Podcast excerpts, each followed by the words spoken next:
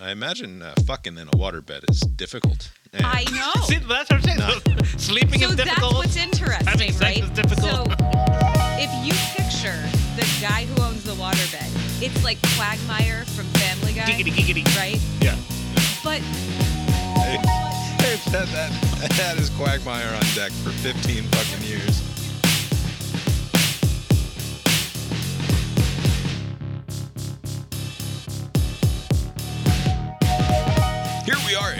Cast Iron Brains, a podcast that demands retroactive, perfect, moral, and ethical fealty to today's prevailing predominant social mores for any recently deceased person if we are going to recognize their basic humanity after their passing.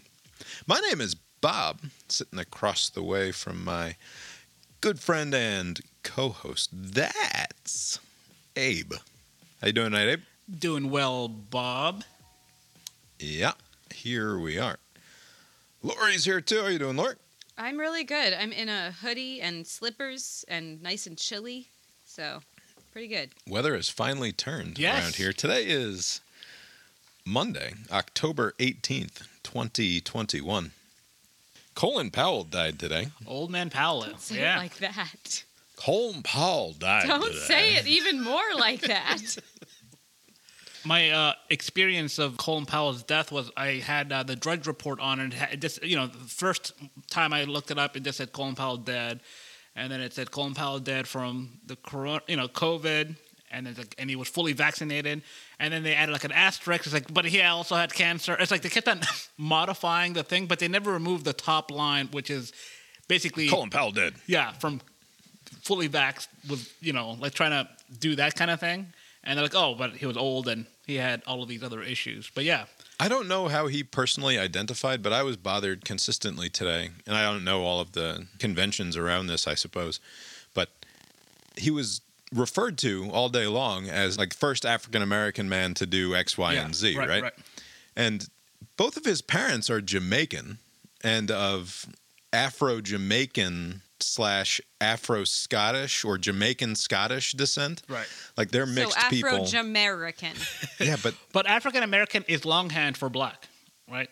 right, but but we is it that's just all it is. It That's- doesn't matter. Yeah, because I, I mean, right? It, it- at least that's how I take it. How people use it, right? Because no one really looks into. Oh, wait a minute, this person's not actually, you know, Right. After. I mean, I guess if you go far back enough, but yeah, Yeah, if you, if we're gonna play that game, Right, that's like, true. that is true. But yeah, I mean, I, I think that, that it's George Washington, the first African American president of the United States. Uh, and on top of that, the the stuff like, and I recognize that he died from complications uh, related to having transmitted the coronavirus, uh, but also he had blood cancer and like, and while I while I and and Parkinson's apparently, so like at the same at the same time that I I don't want to play into the trope of oh COVID doesn't actually kill you, it's uh it- it's all of these other things that everyone has the comorbidities or what have you. But it's like a highly relevant piece of information that he had blood cancer and Parkinson's and then 84. was 84 and also right died from uh, contracting coronavirus Right. Despite being vaccinated. Right. But yeah, I mean, I guess uh, at, at, at some point, like the vaccine can only do so much. But was there a lot of play made out of it? Because what I what I noticed was like it was a mostly positive, like positive in the sense that people were just being like nice. Like there wasn't too much Yeah. shenanigans and what about this? And he was a war. Mo- like they're like, oh, Sure, the he did these the- things and he's dead and it sucks and you know. anything in the general neighborhood of the mainstream was perfectly happy to talk about Colin Powell in exclusively glowing terms. But the sort of grosser parts of Twitter, particularly the sort of leftier journalist Twitter, whether on the side of say the Greenwald end of things or the even like the ex Gawker sort of end of journalist Twitter, was we're all very very quick to declare Colin Powell one of the great evil men of the last generation because of what he said to get the United States into the Iraq War. His presentation And at, at the UN, like in 03, that was right, which by 2005 he was already expressing regret over, Right. and continued to for the rest of his life up until uh, interviews as late as like 2020. But at the same time, was pleased, relatively speaking, pleased with the outcome. Was was glad that Saddam Hussein was no longer in power. Like so, he didn't completely like Right. repent, I guess, which could be considered part of the problem. I was just, I was a little bit grossed out by the desire to immediately call him one of history's great monsters because of a couple things that you disagree with a person about.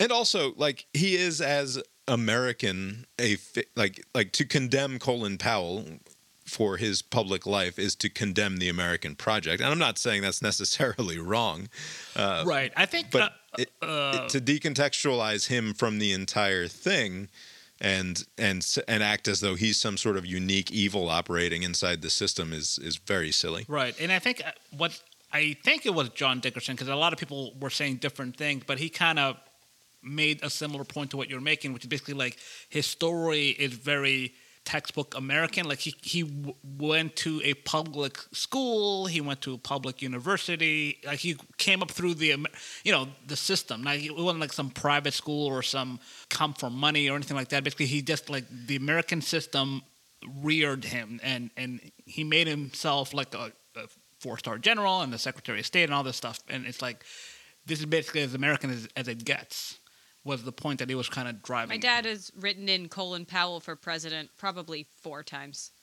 yeah that, and that was yeah because especially in like the what the mid 90s i remember there was like a uh, Chris Rock had a bit about like Colin, like everybody's saying that they, they would vote Colin Powell in, but they won't or something, some weird joke. But basically, his name was very high profile uh, for a very long time, and it's you know he actually what in 2008 and 12 he went the other way and he endorsed Obama, right? Yeah, starting in 2008, he had already moved away from what he considered a, a radicalizing Republican Party.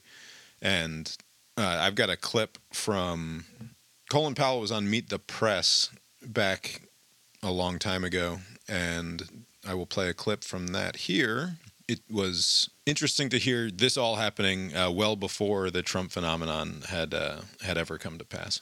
I'm also troubled by not what Senator McCain says, but what members of the party say. And it is permitted to be said such things as, well, you know that Mr. Obama is a Muslim.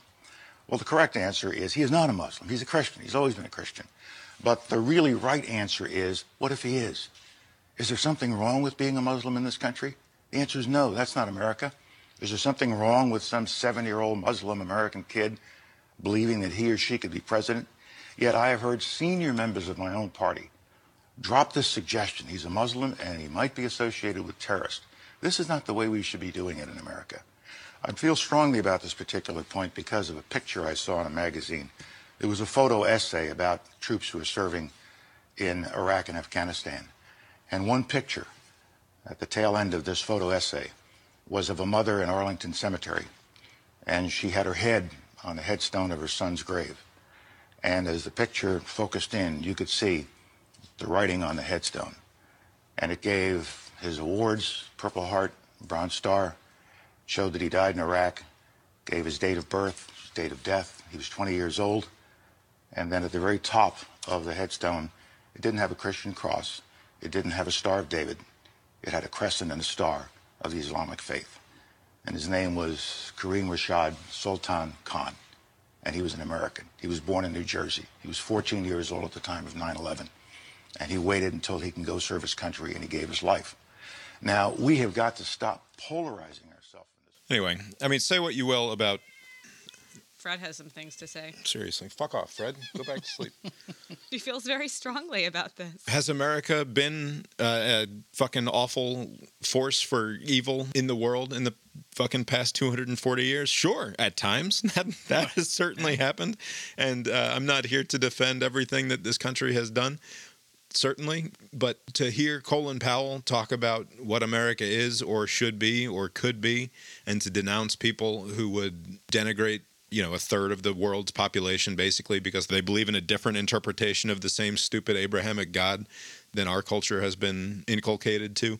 It doesn't make it okay that america does all of the bad things in the world but it is important also that that we have this other thing going on as well.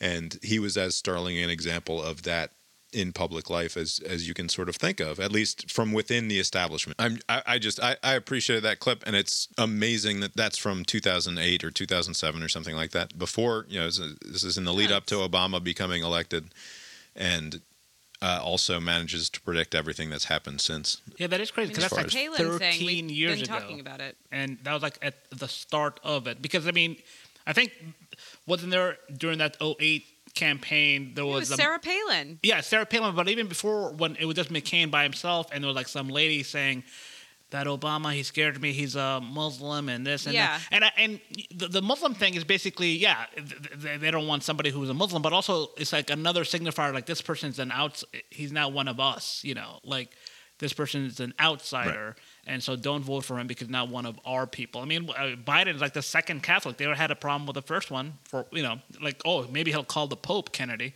and he won't follow the Constitution. There's a lot of weird. It's like oh my religion makes perfect sense, but your version of it is ridiculous, and I can't trust you to lead the country. Right. And you know, whatever. To an extent, fuck Colin Powell. It was wrong for us to invade Iraq. It was a disaster, and he was, at the very least, complicit in following Bush's orders and going to the UN and offering as robust a defense for intervention as one can imagine. And it, his credibility mattered to an extent. But you know what else? It doesn't matter if he'd gone to the UN or not. The Bush war machine was going to ramp up and go into Iraq no matter what, just because they got a little bit more credibility in the British press or whatever, because of things that Colin Powell said. Ultimately, I don't think has any bearing on the long arc of history as it relates to American power in the Middle East. Right. And to insist that somehow he's personally responsible for anything that happened there is is very silly to me. I, I wonder if it's even about that. I, I do wonder, like, I mean, when people do bad things, or let's say a catastrophic war or whatever, right? And then they also do other things before and after, and then they die. Like, is that like? I, I do wonder if some people are like, I can't let this one slide. Like, if you know, they don't know them personally, so to the extent that they're commenting on it, it's based on all of the things that he's done, and he's done some good things, and then he was part of one really bad thing. And It's always the same crowd of people though, because it's it's never it's not a question of the sin of the individual who's just died. It's a question of who's the asshole whose instinct is to point out their worst flaw Right. on their way out the door. Right, but- but they're right? doing that for It what purpose? Well, to do with the especially if they're who not died. still currently doing it. It's like the same but opposite thing as when an old actor or whatever celebrity dies and everyone's sad. Yeah. Like their best work was behind them though, Right, right? right. Like unless it's Heath Ledger and then we can be a sad. Right. But like Colin Powell, the damage was done. Just be nice. Yeah, I, and, and, like, yeah, he's dead now. Like, what's I, I, would just No, think like he they're- wasn't hurting anyone. he was dying of cancer. right, but they think like I, I just wonder if it's just like I need to tell people that I People are awful. remember, or like I'm not gonna let his death get in the way for me making this point. It, it just seems like there's Yeah. like this need to do it. But like I said, I didn't see it as much today. I mean, I guess if you dig enough, like you have, Bob, you'll always find some asshole on Twitter. But like the main accounts that I've seen, they're all just like either they, they don't say anything at all, or they're yeah, like, like he said, anything resembling normal media, which is all anyone should be Right. looking at. It was. Oh, that's certainly that is, that is certainly not true. Uh, along these lines, I was reading because you know Google is going to feed me whatever it is I've been searching for.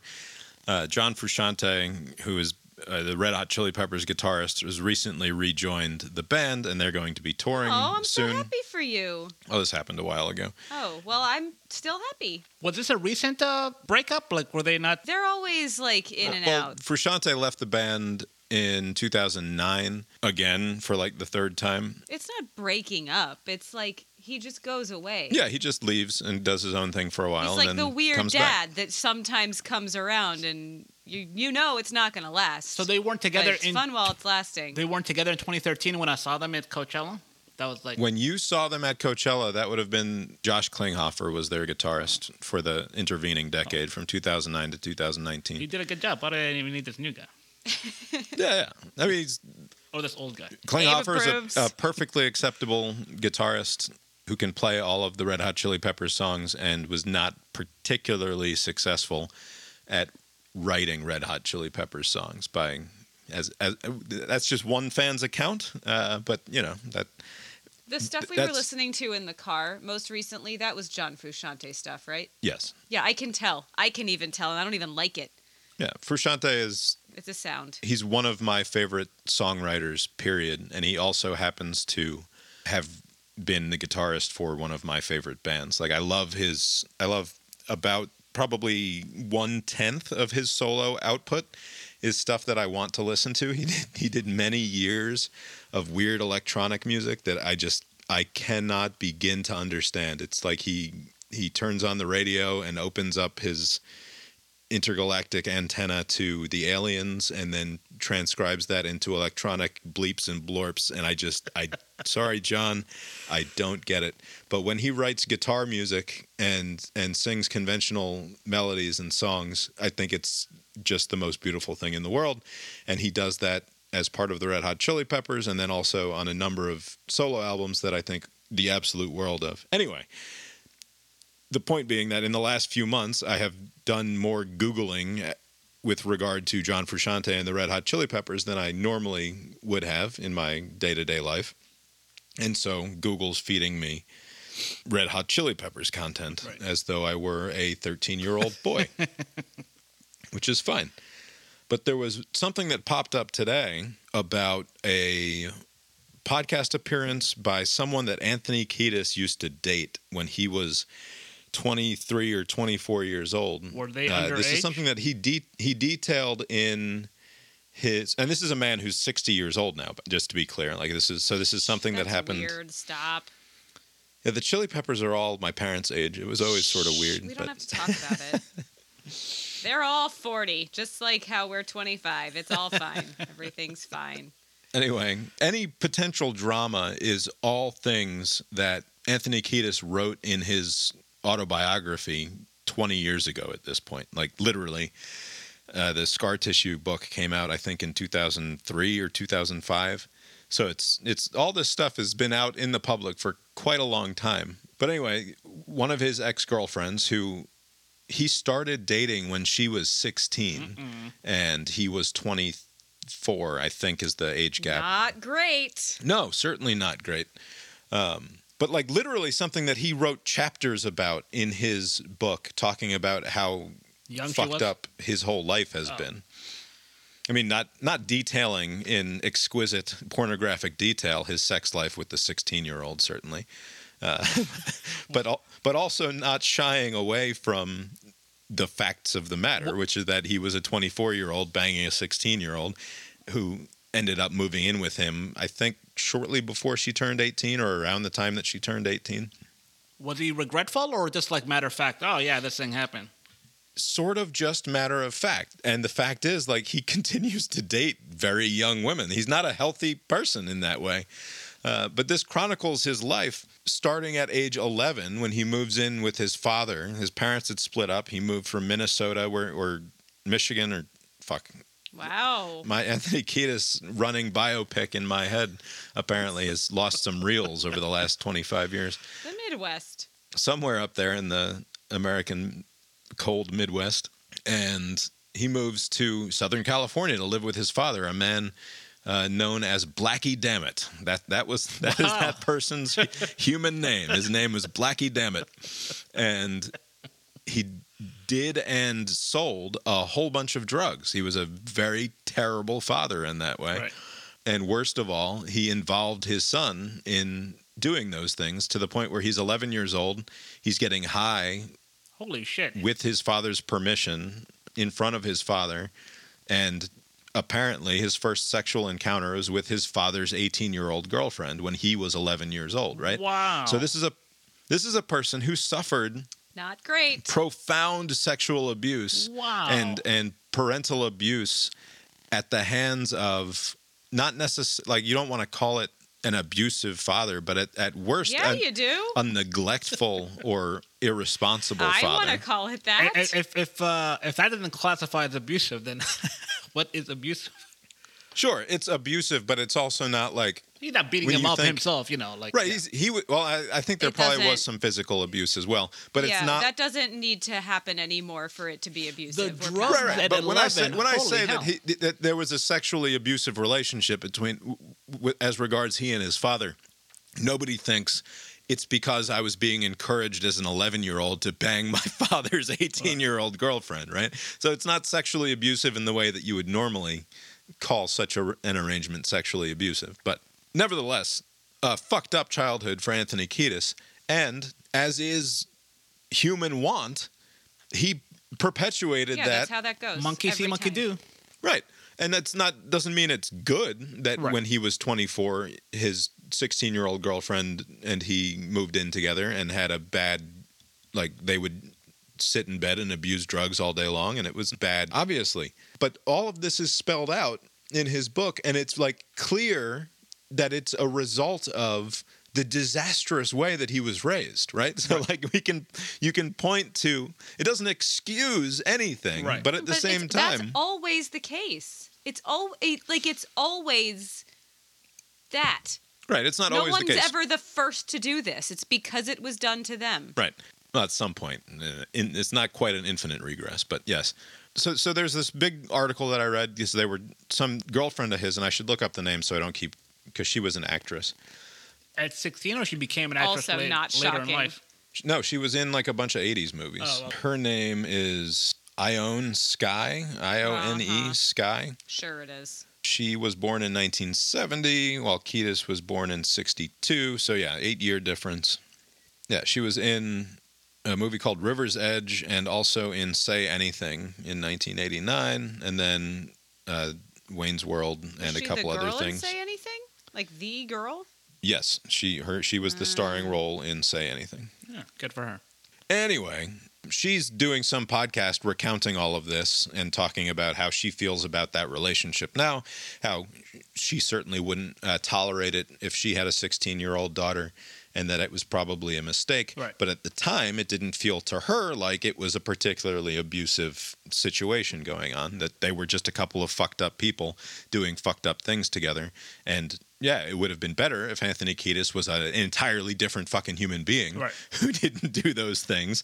But the like that's not who he was, and that it was just not the life. And it, she doesn't regret it in the sense that she's like And broken mad by it. Right? She's not broken Yeah. by it to this day or anything.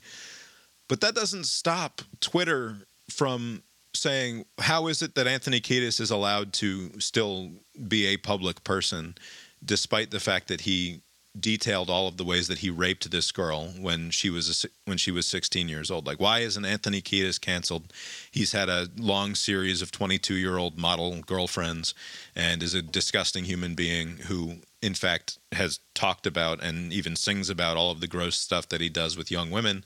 Why hasn't he been entirely canceled? And it's like what like He does do that. what the fuck is wrong with you people? Like, I, and and part of me is like, I I understand it, but it requires the it requires a, a fundamental misunderstanding of what it means to engage with somebody who's famous. I think, and because I think that the I think that the heart of what this person or the people who say Anthony Kiedis should be canceled and should not be permitted to be a public person making music and making money off of music and going on tours and all of this stuff is that there's a kernel of something there that's probably fair and moral, or at least they perceive it as being fair and moral, which is that they don't want Anthony Kiedis being held up as like an exemplar of what it is to be a good man, or or or what how masculinity should be presented in the modern culture, and that's all fair and true and good. But I've been a fan of the Red Hot Chili Peppers for as long as I can remember liking music. Basically, like I so I came out of the C+C Music Factory slash Ace of Base phase of my life, direct directly into the Red Hot Chili Peppers, and I've loved them as much as I can love a, a a pop rock music act for my entire life. Loved I them am so much it made me not like them anymore. right. There was too much between us. One of us had to back off. Right. I love them like I love like it's silly like when people ask me what is your favorite Red Hot Chili Peppers album, which no one has asked me that in at least 10 years because we are again longer. we're not in 7th or ninth grade. But but Oh, I realized the new version of that is what TV do you watch? I realized that today. yeah, that's what sad soulless grown-ups talk about instead of talking about their favorite music, they say uh, what's your what's We what TV show that are the best music is behind us. Yeah. Anyway, for as long as I can remember, I also recognized that Anthony Kiedis's presentation of his masculinity was nothing that I should or could model myself after in, in any reasonable way. Like it, it, it's outsized and absurd and gross and like wildly unhealthy.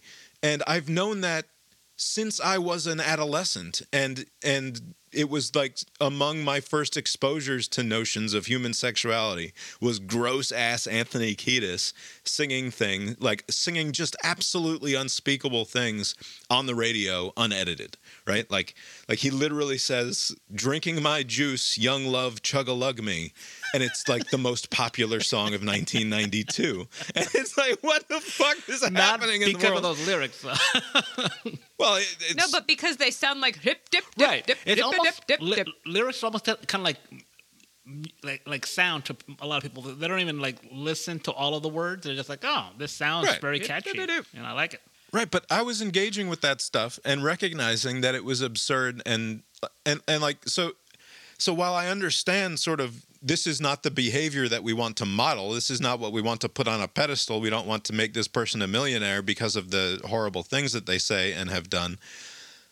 But at the same time, like, do we really think that Anthony Kiedis is a prime mover in the patriarchy or in the the world of misogyny in such a way that instead we can't just recognize like this is a product of our culture Right. because of the way Anthony Kiedis was raised, because of the way Blackie Dammit was a fucking god awful father in alive, ways so way? pro. Uh, Blackie No. died a couple of years ago, Oh, but lived way longer than you would have expected somebody with that name. And Some And people are made of cockroaches. with that lifestyle, maybe he changed his life. I don't know. Right. Well, I mean, but Kiedis is another. Like you look at Anthony Kiedis throughout his career, and he's constantly got his shirt off. He looks fucking fantastic. He looked better in 1999 than he looked 10 years before. He looked better in 2009 than he looked in 1999. He's fucking ripped. Right. Well, and he, he's healthy. Right, he's cleaned himself up, but even at the height, like some people are just fucking built different Right. than other people, and he was able to imbibe poisons that would kill whole populations over the course of his life and, and come out the other side of it. Clearly, his DNA has something to do with it. Sure. But you know what I'm do you know, you know sort of what I'm driving at here? Yeah, Am I- I, I do have a question I though because what I haven't saying. caught a whiff of this. Has has there been a uh, a, a movement online to do something about this? Like, it, it, no, not a lot. Not I so but I, Only when you're Bob. the Chili Peppers also haven't been in the news Right. for the last few years. so right? is this Like, I going to mean, be they- they- ammunition rating? You know, when they make their comeback or whenever they go on tour early next year. Let's say I'm just making. yeah, it up. I will predict. I will because they're going on tour in 2022. Right. It's it won't be the tour that does it. It will be when the album comes out. There will be a whole. I mean, I don't know to what extent it will dominate the news cycle because rock music no longer matters Yeah, to no one cares things like about the news aging cycle. rock Right. stars. Yeah, so that's true. anymore. There really But, isn't. but it, will, it will be a thing in the culture. There will be a couple of slate. I guarantee. I will predict now, and I will completely forget about it. But maybe somebody in the world I'll remember. remember that I predicted it. But there will be slate pieces about how Anthony Kiedis is a piece of shit who should be canceled But at some point in the next those twelve slate months. pieces, you'll have where you started the story, which was that he was abused as a child. Yeah. Like Will- will- will eh, that knowing that be- that's part of the narrative, that won't be left out. It's not just going to be like fuck Anthony Kiedis. You can't anymore. I wouldn't be surprised if some of the outlets did leave that out, or at least maybe just make scant mention of it at the end. But I can, like the people who who make these points, like I wonder, do they honestly care? This seems like people are just like bored and they're scrolling and oh, they're like, People are just mean on purpose cancel all the him. time. I watched a documentary about something that happened 30 years ago. I read a excerpt from a book somebody wrote themselves like 15 years ago, or I listened to a podcast and somebody read. And now that it's news to me, it's news to everybody. And then let's can like it seems like it's such a weird want. I, I get accountability, like if they, they're framing it as being accountable, or I don't know if they're using canceled in that way, but their interest seems to be just like let's just shun him out of polite society. Like fuck him.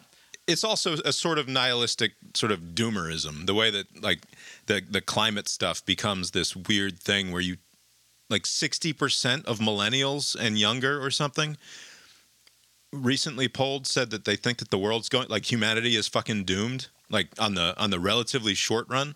Like we have we have a couple of generations now who have so thoroughly sort of indulged in climate paranoia Right.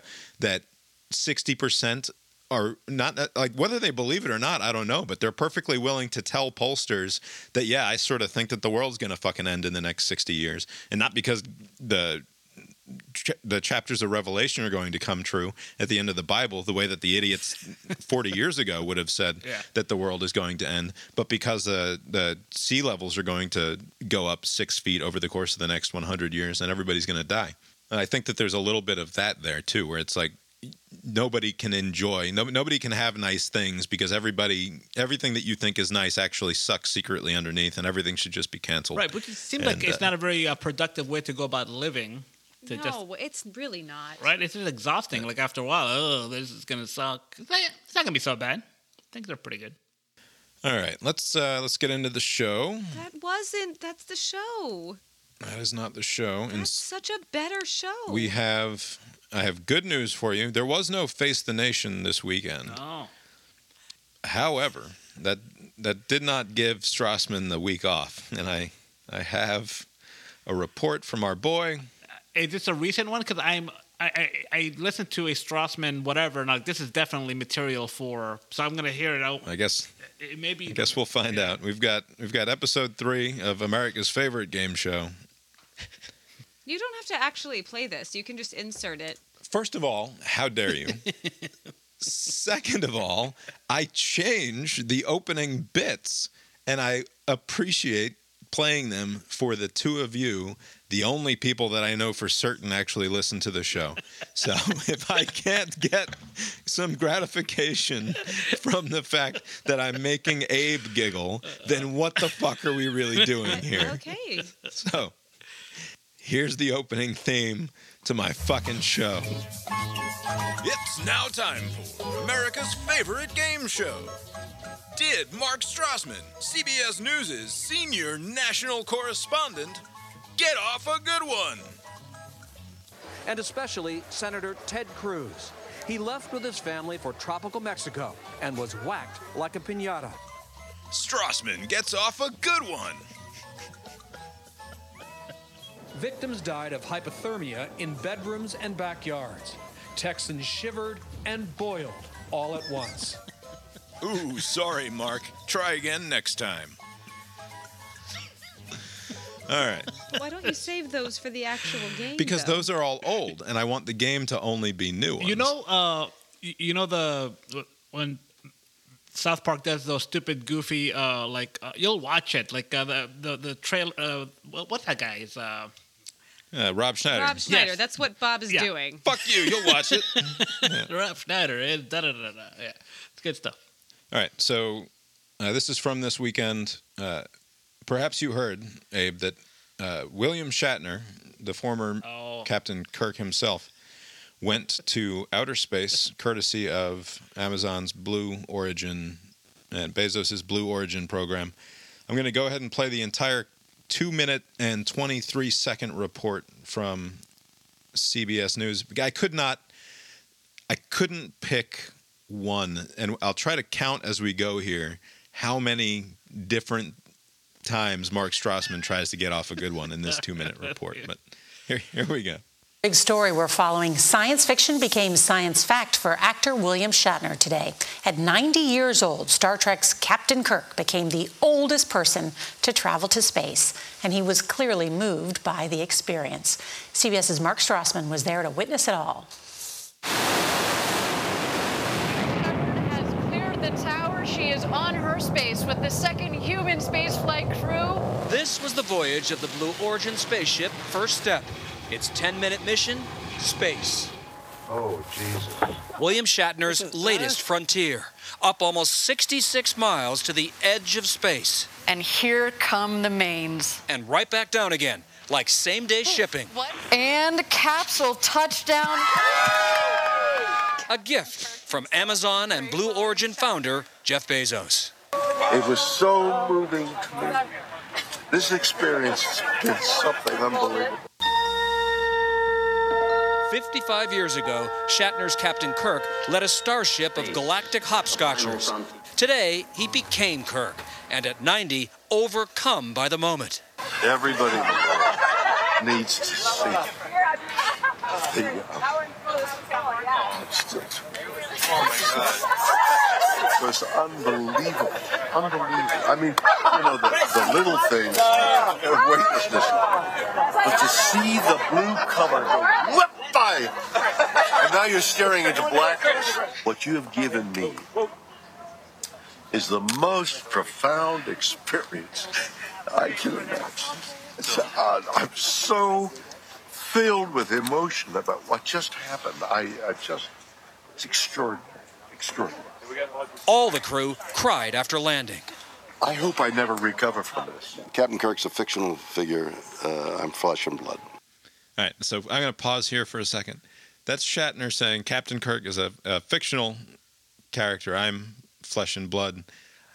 It is a crime against me personally that I didn't that I didn't get to hear the god awful question that Mark Strassman asked William Shatner to get that response. I bet you could. I bet maybe you could ask I him need if you all were of nicer. the B-roll from this report. I'm sure if it's findable, you just have to be nice.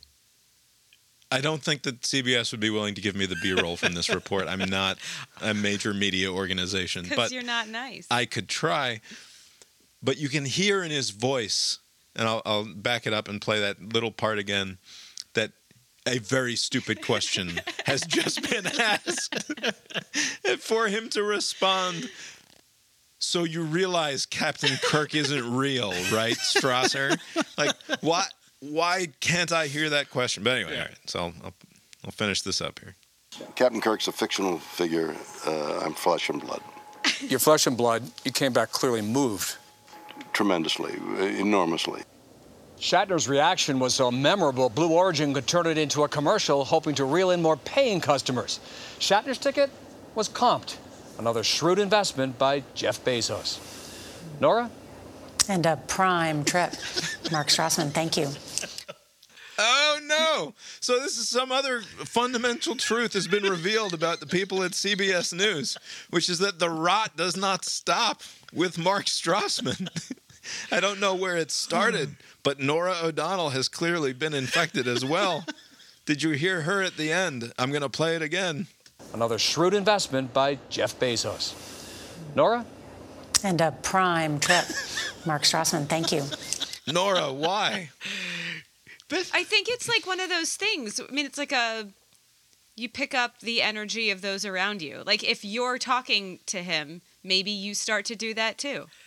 The, Stra- I get it. Tra- Strassman gets such. Like this is what we're doing. Right. We're doing this thing. He's like so satisfied with himself sometimes. Like you can just see in his face, like he's so fucking pleased. Abe, did he? Did he? They could have. So they, they. And by the way, Strasser, I don't want to accuse you of being in bed with Bezos and the the the space billionaires and what have you. Uh, but they, it's not that they could turn what just happened into a commercial. Mark Strassman and CBS News, you in fact just turned For that free. into a commercial for a, a very free commercial for Jeff Bezos and Amazon uh, with your your pun filled report there, buddy. I hate to break it to you, but Abe, uh, the the question is, of course, did Mark Strassman get off a good one? yes, he did. Strassman gets off a good Yeah, one. good. Also, All right. I, I do. Good. Th- I, maybe it's just because I. He's one of many different stories that you know here on CBS News. So sometimes I don't fully pay attention to him, but he leans into the cheese so much. It's kind of hard. He's kind of slowly winning me over. Like it's kind of hard to like get. Oh, it's to stay mad at him for too long because he seems to be just all in on this. just. I bet you there's plenty at CBS, plenty of people at CBS No, I'm News who sure talk he about him. writes things, and he's like, "It's missing something. It's missing something." Yes. And then he goes, "Oh, same day delivery. I can, I can put that right there. That feels Yes. good. All right, it's ready. It's ready, you guys." This has been America's favorite game show. Did Mark Strassman, CBS News' senior national correspondent, get off a good one? Anyway, all right, that's the uh, that's America's favorite game show. Um, so, putting aside the the wonderfulness that is uh, Strassman himself in that report, if your reaction to that was anything besides that's actually pretty fucking cool. Yeah. That we put William Shatner into space to be weightless for ten minutes or whatever, and then brought him back down. Like, like if you don't, like, I, I don't know why you're so sad about the world in general, but like if that that you're talking about someone who was the embodiment of imagination and exploration for multiple generations of Americans and people all over the world, right? Like this is a the Star Trek is a is a brand that is recognized the world over and Roddenberry was fucking a weird utopianist like weirdo for absolutely sure. Yes, granted.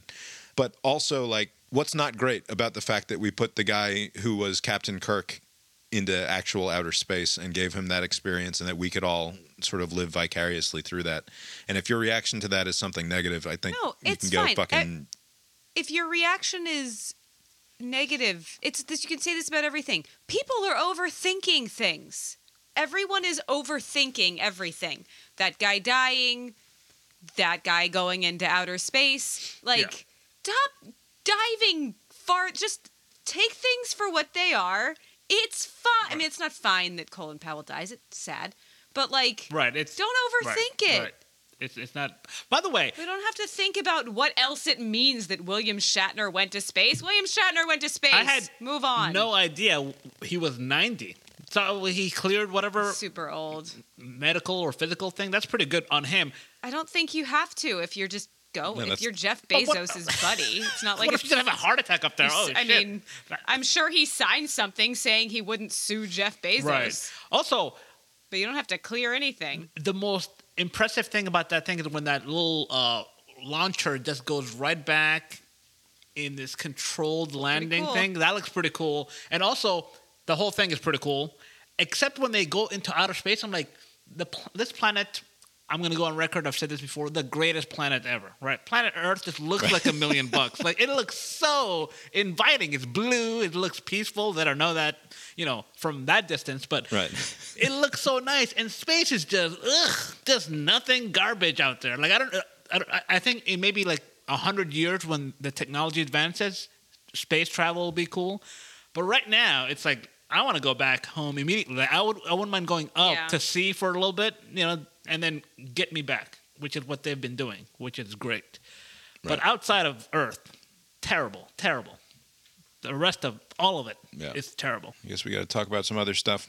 We could talk about the Kentucky helmets. Speaking of blue, I was worried, not worried, doesn't matter. The Kentucky football helmets on college game day looked like they were going to be stupid because they were just that chrome finish. Yeah. But then on the field, the blue sky reflected on those chrome helmets was very clever, worked very Yeah. well. Give whatever whoever did that a raise Yes. because that was great. It also started to look like shit at by the time the second half started because the sun had gone down and it was not reflecting the blue sky any Yeah, longer. it, it worked when they were losing. Yeah. All right. I want to do our bogus future, but before we get into our bogus future, I want to talk about a couple things. We can call this the WGAS news bag. Let's pop that open. Hey, we started watching Netflix's Squid Game Oh this yeah, how far past along week. are you? We are five episodes through. Five out of eight, I think. in the Nine episodes. original audio with subtitles or dubbed? We are doing subtitles, but I did hear that we're doing it wrong because we should be listening to it dubbed because it's like Sorkin, where they're talking so much it's a different language on the bottom. Yeah, but the English actors are not particularly. They're not doing anything, so it's Yeah. Right. I want so I there's no way that I could watch this dubbed the first time. no, If- I'm not going to do that. But if I need to, I will go get the necessary context from some blog that wrote about all of the things that we missed by li- by reading it instead of listening to it. and I'll just have you tell me those and that things. that's fine. I will do that, but I cannot listen to dubbed shit. It, just, just, doesn't feels like work for me. Godzilla if you do that. I, I, I thought most it's people. always Godzilla. I, I thought most people were in this camp, but some of my friends who did watch it, they're, they're, they're adamant that they would not have watched it if they did not have that as an option. To where, like, I'm not going to read something on a screen. Like, they're very like adamant about it. Just it's like No, I love subtitles. I actually really like subtitles. I do too. Yeah, although Yeah, I do too. I was gonna say I I I I because I, I kind of got into the habit of having everything subtitled eh, with the closed captions that it threw me off when I would go to the theater because there's no option for that. You just have to watch the movie as Right. is. So, but yeah, generally speaking, if I'm at home, I do have the, the subtitles on. They do do ones with subtitles Oh, do they? for deaf people. Yeah. Yeah, you have to like catch it at the right. It'll say like this, you know, three thirty on Thursday showing will be closed caption. Gotcha. You can look for it. So the you guys you, you said the fifth episode. So uh, so far so good, or you guys think it's uh too yeah. violent? So so far so good. Well, I would so like to continue watching. This is pre pre us actually talking about it. This is a news. We're going to talk about the news related to this show. Eventually, for all of you people out there who don't like us when we talk about things that you haven't seen yet, we will in fact talk about Squid Game on the show in a couple of weeks probably. So you have you have between now and then to watch it without us spoiling it for you because I think it is something that we'll want to talk about at least for a couple of minutes on the show once we finished it. But something jumped out at me today, which is that there's a headline Netflix's mega hit Squid Game will generate almost $900 million in value. And that is according to internal documents that leaked out of Netflix. Is it that intentional leak that person got fired? Right. So, in a confidential document reviewed by Bloomberg News, Squid Game generated $891.1 million in impact value, which is? Netflix's proprietary metric describing the measure of a title's economic contribution based on subscriber viewing. So, I've long been skeptical of the Netflix model in general. Sounds and made up. It does sound. it made sounds up. entirely made up, what right? the fuck does that mean? So that is that is a metric that they designed to sell stock. stock to, to to drive up the price of stock and to convince investors and VC startup bros who want to throw money at shit that this is an actual amount of money that exists out there in the world that is meaningful to them. What they're saying is that every single time somebody in the culture talks about Squid Game, that's mm-hmm. worth a dollar, right? Like that's, It's not. that's Yeah. that's worth some amount of money that Right. translates into future revenue apparently. Like future subscribers? Like Right, what is that's the Like, idea. is Nope. that the underlying idea here is that Netflix, Netflix believes that being talked about and and be, being a water cooler sort of show to the extent that such a thing exists, right? It, it mattering on Twitter and Instagram is equivalent to actual future dollars. And that strikes me as completely fucking nuts. And the idea that because many tens of millions of Americans and who knows how many people all, all over the world watched Squid Game and talked about it in the media and on social media that that is going to result in a billion dollars of value for Netflix Right. is completely it's completely fucking crazy.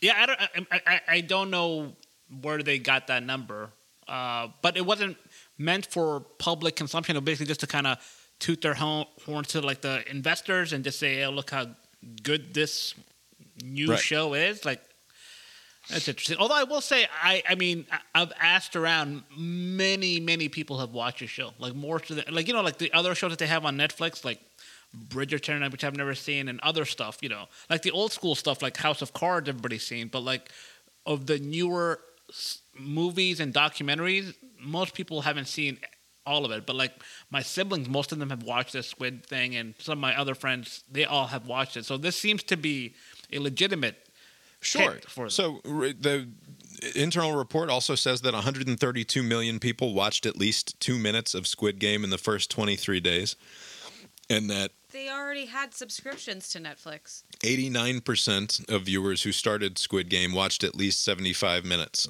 So at least one episode or two episodes in the first month that this thing has been out. Which fine, like okay, but like in in what way does viewership translate into money for Netflix? I don't understand how that is meant to work. The only way it would be like like we said earlier, subscriber growth or subscriber retention. Maybe like this is you know instead of saying you know I'm gonna drop Netflix next month and I'll pick up HBO for Succession or whatever is on Apple. You know I don't know if people do that. You know uh, thing where they People swap. do that.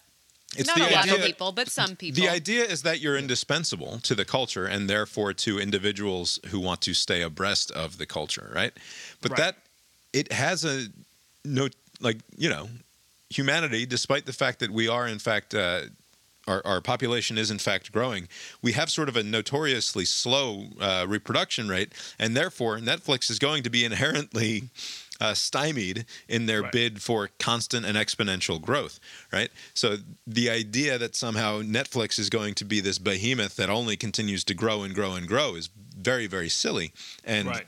like I get it. It's important that they are producing content that people are talking about.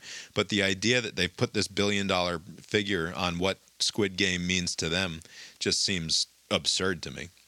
Right. All right. This unfortunately the audio on this kind of fucking sucks. But I'm going to play it anyway. This is this relates to the Virginia uh, gubernatorial race that's going Are you on right be now. like every other media blog and talk about the fucking Virginia election? uh, yes, I Ugh. think Especially with that the- we are. It's like the the new uh, like remember the California recall was like a thing. And Then, Yes. oh, Sure, and then now but this- so California recall election and the New York City mayoral race are not at all indicative of anything large beyond those locations. beyond what it says about those races themselves, right? Like Right. that because even when we're talking about the New York City mayor's race, we're talking about a, pri- a Democratic primary, right? We're not Right. talking about wider political trends. If Glenn Youngkin, the Republican, manages to beat Terry McAuliffe, the Democrat, that will say something important about the state of the two parties at this moment and what it says about 2022 and 2024. And Virginia and New Jersey are the only two states that do this in the weird sort of immediate referendum on the national party thing the year after a, a presidential election. And so we get sort of, relatively speaking, outsized national attention on this sort of thing. So it makes sense that this is a national story. I want to play this clip. This is from a rally the other day, uh, like a few nights ago, for Glenn Youngkin.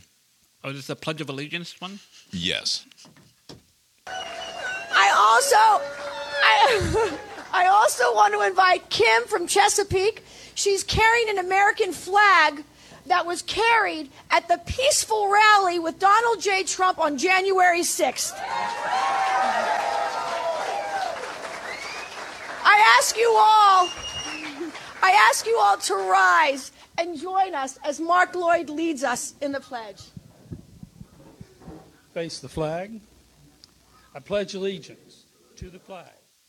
And then they go on to do the Pledge of Allegiance. I had to turn the volume down when you did that because she's way too loud. She's- she has a microphone. Yeah, she's. You she's. don't A, need to yell into a microphone. so that was at that rally. Uh, Trump did not show up for the rally, but he did call in and endor- explicitly endorsed Glenn Youngkin, who has sort of done his best to try to ride both sides of the Trump fence when it comes to accepting everything that Trump has to say about how great he is, but at the same time trying to avoid talking about the insurrection or, or so-called insurrection Or and the peaceful insurrection. Right, the, the peaceful demonstration. And in fact, afterwards, uh, when asked about this bizarre display of a flag that was carried on the grounds of the Capitol that day by Trump supporting patriots, as though it was this weird piece of like religious iconography, right? Like It it's, uh, weird. It's like they treated like a flag that was like re- recovered from like the World Trade Center or something. It's like right, just were- bizarre. It's his quote, odd. his quote, I think, was it that was weird and gross, or that Weird was, and wrong. Weird and wrong was what Youngkin said about uh, that about pledging allegiance to that He's specific so flag. right. It's both weird and wrong, but like weird first and wrong second. Like it's the perfect thing to say about that. Right, which like oddly enough makes me like Youngkin better as a result of this whole thing happening. So it has this completely like double reverse psycho- psychology effect on me personally. It doesn't matter. That's- like to, to no one else did they have that uh, reaction probably. I mean, so, so his concern about because his comment basically would suggest that he's aware that people may not show up to vote for him because he poo-pooed them. Because like these are his voters, right? Right. That he's now distancing himself. So like, is he, he's not concerned that there's going to be Well, but you have to like right? like he, he it's not like he went he didn't go over the top. He's not going to release ads condemning the January 6th thing and and that sort of thing. I heard it described on the radio today as Glenn Youngkin is sort of going as far as he possibly can into Trump world without going. So he's, he's like eighty percent of the way there. He's trying to go as far into the Trump arena as he can without completely scaring the shit out of the white suburban voters in the greater DC area that he needs to claw back from Biden voters in order to become the next governor of the, the Commonwealth here.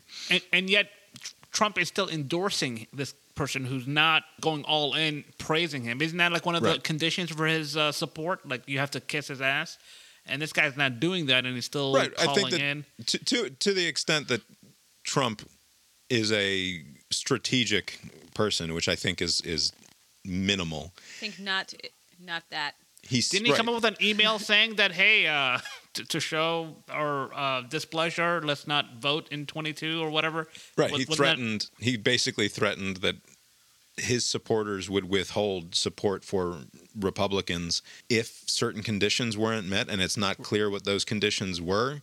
But in part, it seemed to be him suggesting that unless you reinstall me as president, right, yeah, or like to something, like- overturn the decided There election. Was a That's song that my grandmother used to sing, and it was about these two idiots who, like, I remember they went to the circus and something happened. Something happened, and they said, "We'll show, we'll get even with the circus. We'll buy tickets and won't go in." Like it's this like yeah. total s- just cutting your nose off to spite your face thing. Yeah, yeah. Ha! We'll get him. We won't even vote. It sounds but, like- just like that. It sounds crazy, but it seems like no one's like, no one takes him. Oh, he's just talking out of his ass, and they're still like faithful to him. That's what's weird about the Trump experience is that there, there's a lot of time things that he'll say, and people, oh, he's just just don't pay attention to him. Right, But I mean- otherwise, revere him. Like, how can Right. those two things be true? because it doesn't have anything to do with anything that he says. It has to do with how the national media reacts to him, right? That's not a new piece of information that I've just laid out there, but it's the case that it doesn't literally none of it matters because all that all that matters is that he is abhorrent to the right people, the right, Right. people being uh, the typical mainstream media. So Right. uh, that that's weird, and and again and, and again, it's good that Youngkin said that was weird and wrong, and and that shouldn't be something that we're doing. But like strategically speaking, the the people running this rally, trying to get Youngkin elected, it's hard to imagine something like I don't like Terry McAuliffe. Like I, uh, he's a gross DNC hack, right? Like he's whatever. He's not my kind of politician, to say the very least. But the idea that I could do anything but vote for Terry McAuliffe in this election becomes increasingly absurd if the other side is holding up a flag as a piece of religious iconography because it was held and, and walked around the grounds of the Capitol on January 6th. Like it's it just completely turns off any possibility that I could I could support Glenn Youngkin, right? Does that mean that I'm going to go out there and uh, knock on doors for for McAuliffe? No, of course not. Right. Uh, but they have made the alternative so completely unacceptable by tying it to this January 6th thing that is just no chance. And I, and I don't think that I'm alone in that way, right? That people who are sort of skeptical of another four years of Terry McAuliffe and your typical DNC hackery in charge of the, the state government, I think that I'm I'm far from alone in saying like we'll put up with that for another four years and maybe try again with the nomination, uh, rather than have to deal with somebody who has some level of support from these absolute lunatics. and it'll just encourage more of this th- that sort of thing. So it's almost like you're voting as like defense to prevent Right. one side to get in versus the other.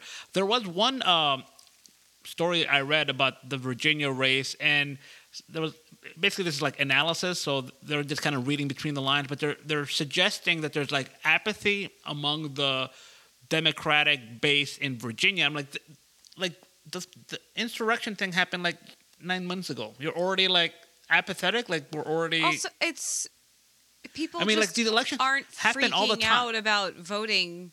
Like the same people are going to vote for governor that did last time we had a governor's election. right. Like they're not going to get uh, what is this Biden numbers, but they're going Right. to get what's his name Northam? Is that our governor's name? They'll Current- get yeah. like Yeah, no one's one, going to yeah. sway. Yeah, from, no one's gonna. But basically, the, the I mean, concern I is don't not so much. think. I don't know. the- the concern was basically framed around turnout because all of the early or absentee stuff isn't happening to the same level, which you shouldn't expect it to because we're kind of on the other side of the Yeah, like a where lot of people, I talk to are going to vote on election day. Yeah, just go in to vote, you know, in person. So, like, I don't know why they're reading too much into to that. Uh, They have nothing else to talk about. r- Right, that's true. Well, because also, the Biden like, presidency has g- completely failed on numerous different levels, including like, including 10 on the on the yes on the especially currently on the communications and messaging front, which is that there he said he was going to come in and fucking fix COVID, and that didn't happen, right? Whatever else you can say about it, he didn't fix COVID. And as Right. silly as it might have been to expect it, well, then maybe that was a silly thing to to use as your as a primary talking point, right? Right. Um, and then there's all the rest of it. Like, and McAuliffe had come out and said exactly what I'm going to say now, which is that the these first nine months have been a disaster in terms of actually oh, being yeah. able. That's a get out the vote message. Well, in terms of in terms of of this shit. in terms of pointing at like successes, like what can you actually point to? And I, but I know, but but I think that there's this unrealistic. Ex- I don't know where where this happened, but like in November, the Senate was run by the Republicans. It was by the thinnest of margins through a runoff election in January that moved it over. Like none none of this would have happened. Like nothing that's happened in the, in the ten months, which granted is not that much, but what little has happened would not have happened at all if it weren't for a runner runner kind of situation where the right thing happened at the right time and the two Senate seats in Georgia went blue, and now. But then we went from well, you know, the, the White House and the House will go one side, and then uh, the Republicans will be the other side. We'll have a divided government. Not much will be done, but at least the crazy guys out of the office. We went from that to like we can pass Bernie Sanders, you know, pipe dream, and, and right, failing that, it's a but that's the- disaster. That's, like, the whole point. That's the Right. whole point. Is they went from a realistic understanding of what was going to happen over the course of the four years of the Biden presidency, which is some amount of gridlock being hemmed in by Republicans, and and being able to blame McConnell for everything that goes wrong in the Biden administration. To we are FDR now, and we're going to do the new. We're Right. going to Yeah, do that the whole was- new yeah. deal. Right, And- that was a terrible mistake. I don't know why or who thought that idea. Like, oh, we have 50 votes. Like, you don't really have 50 votes. You have 48. right. And the expectation should have been managed from the get go. Like, it Oh, didn't and by really the way, you don't really have 48 if you're if you're counting among those Bernie Sanders because Bernie's if if what you're Right. saying is we have 48, but if Bernie Sanders is the one who's putting together the the policy package, then Yeah. you don't actually have 48. Right. You have Right. like a dozen, right? Right. because Right. uh, Bernie Sanders is not the majority leader of the Senate. Chuck Schumer is, and Chuck Schumer is not going to sign on for all the things that Bernie Sanders wants, right? right. So you can say we have 48, but you don't in fact have 48. And it was a, it was a mistake to believe that they could have done all of the things that they said after January 4th or whatever that was that that election took place the that they were yeah, going like to be f- able to the do. day before the insurrection. But yeah, yeah. Right, and that was a The mistake. day of the insurrection that they were elected. Right, that they were Right. results came in that morning. They started out so good. But yeah, I, I- I think basically, I, I don't know if he's doing that already, McAuliffe, but you would think that the the whole last two weeks would be just to tie the candidate to Trump or the Trump movement. That's what he's been doing yeah, this whole time. I mean the whole that's what the, That- every every fucking commercial on television these days is is about how Donald Trump said Glenn Youngkin's name one time basically. Like they just keep playing the same 4 seconds of audio. What what is Oh. the other guy's uh, whole pitch? Like a s- public school, Just like a parental not Donald choice or whatever.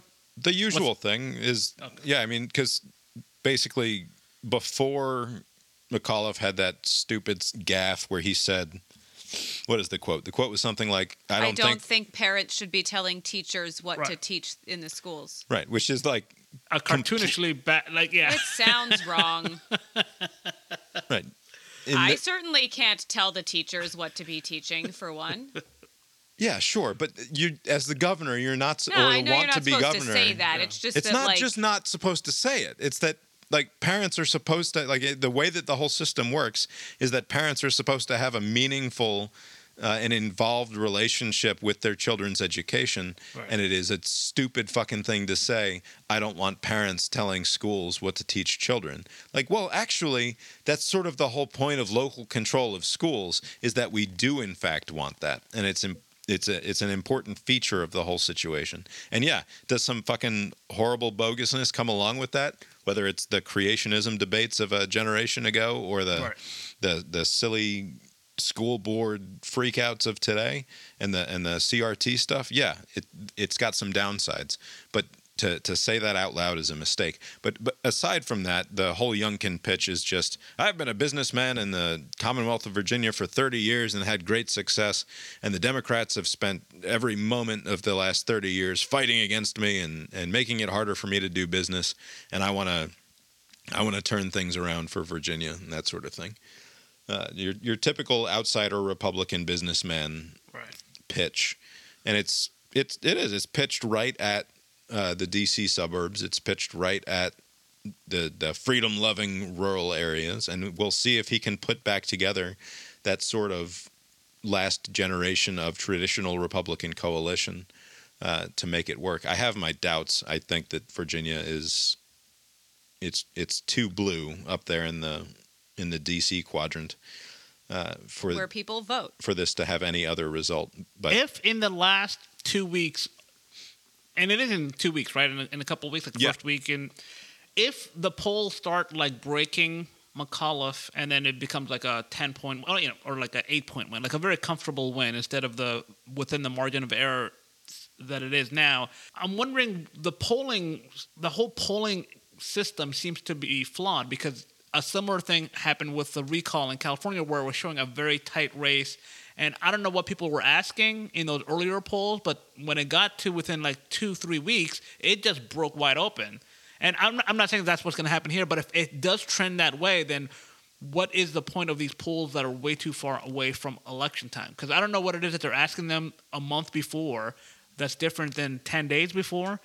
But the I closer it think, gets it's, to I think day, it probably has a lot to do with nobody is fucking thinking about a California governor's recall election a month before. It matters in the media. It matters to the political parties involved.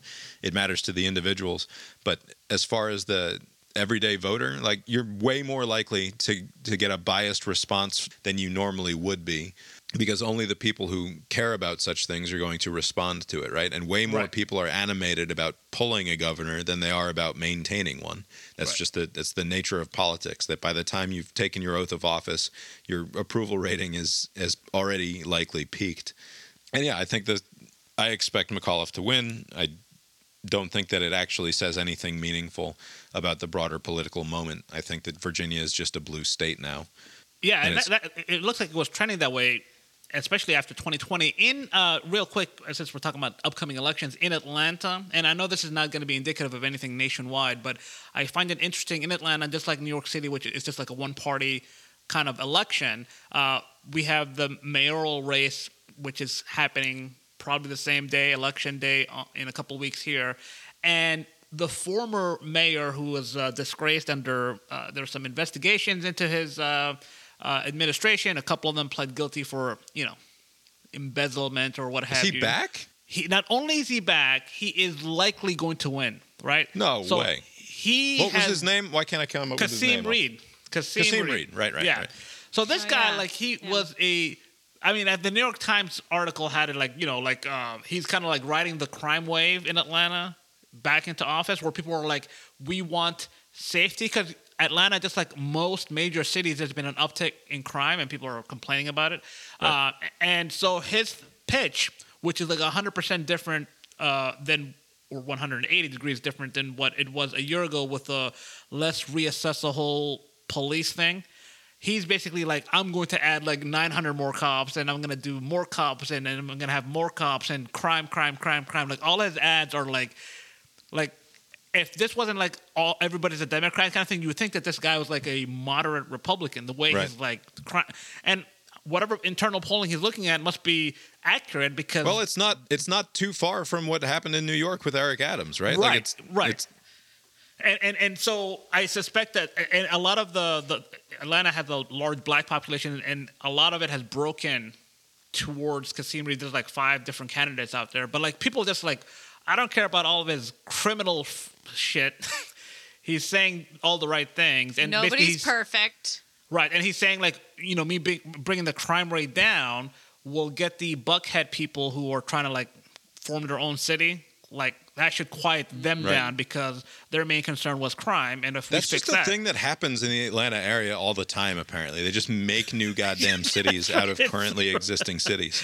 it's it's the most obnoxious thing. Every where I city went wants to, to, be where I went to high school. When I went to high school there, it was Chattahoochee High School. There was no such thing as Johns Creek.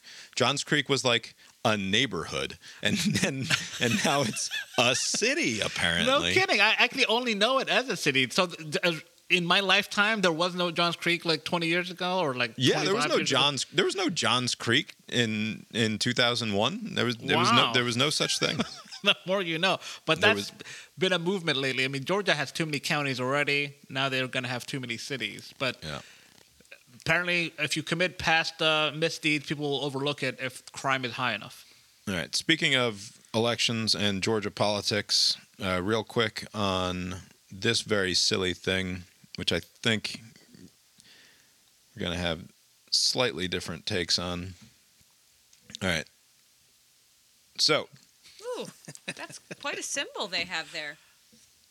this is a very stupid uh, Twitter controversy. Oh, I heard about this. How Herschel Walker has a swastika for his symbol. Right. So it's not It's not great. It's not Herschel Walker. It's someone Yeah, yeah, yeah. not associated with his campaign, but who was supporting him and hosting a rally for him or something like that. Uh, but they have a they have a Twitter profile. The Twitter profile picture is at first glance just it looks like a swastika, right? It's like a swastika written by ninjas. right. It's like a So swastika made out of syringes. Swasta ninja. Upon the first little bit of of inspection oh, of it, oh, I see. It's, it's- made out of needles. it's syringes as the sort of like as the arms of the Right. swastika and the, there's a cross in the middle just your typical x and then the arms of the swastika are syringes so what's happening here is that somebody has decided that the vaccine mandates are Yeah, ac- that's- akin to yeah. Right. something that would happen under a Nazi regime, right? And so the the symbol that they've chosen for their stupid Twitter profile picture is of a bunch of syringes arranged in such a way to rep, to to look like the Nazi swastika. Is it still currently that was what you showed me just now current? They cleaned it up. Or though, was right? that like They changed it, and they Yeah. and the Herschel Walker campaign, who's by the way, I don't think I said it, he's running for Senate. don't talk about it. For fuck's sake! Don't talk about it. But okay, but like if you go to their Twitter, is it a profile? I don't know how Twitter works. Yeah, Is it still that symbol there? no, they changed no. it. As soon Okay. as, uh, yeah, yeah. Basically, they realized, oh, because the, you can kind of see the thought process. Everybody hates the Yeah. Nazis. I don't like Sure. vaccines. Yada yada yada. And Like, if all the neo Nazis hadn't been like super into themselves like four years ago, then I Ri- could see maybe. But maybe. what I don't, I don't understand. No one, again, no one has ever, ever won an argument raising the issue of Nazis, but they still so do I, it. You're you're 100 percent right about that, right? That that it, it's a, a poor decision, but what drives me nuts about it is the willful Yes. The willful decision to pretend like that what the way that we just explained it which is that these are people who are compla- who, are, who are basically doing a, a, a big resistance move Right. against vaccine mandates that mm. that what they're doing is they're clearly objecting to nazism right Yeah, Yes. it- it's not not clearly. It's Yeah. not clear. It is Yeah. obviously clear No, if you dig into it far, if you hadn't pointed out that it's syringes, I would not have seen it. Okay, the- but, the- the- it the- takes the- it, so, uh, but, but it's a cursory amount of digging in to figure out what's going on there. But the, the problem is, I mean, I, I I guess I can't, I can't see why they would be for because if you know anything about them, they're against the ma- va- the vaccine mandates and all that stuff, right? So it's like they're saying Nazism is bad. This is also bad. It's basically the same thing. So, but it looks if you're just kind of just scrolling through, you're like, oh, there's some fucking Nazi uh, thing. Okay, okay, but uh, understanding that if you're doing a drive-by of somebody who has a flag outside their house and it looks like a Nazi flag, then most people, when you ask them as they leave the neighborhood, "Hey, did you see the Nazi flag back there?" Then they're gonna say, "Yeah, that's fucked up. What's with the Nazi flag back there?"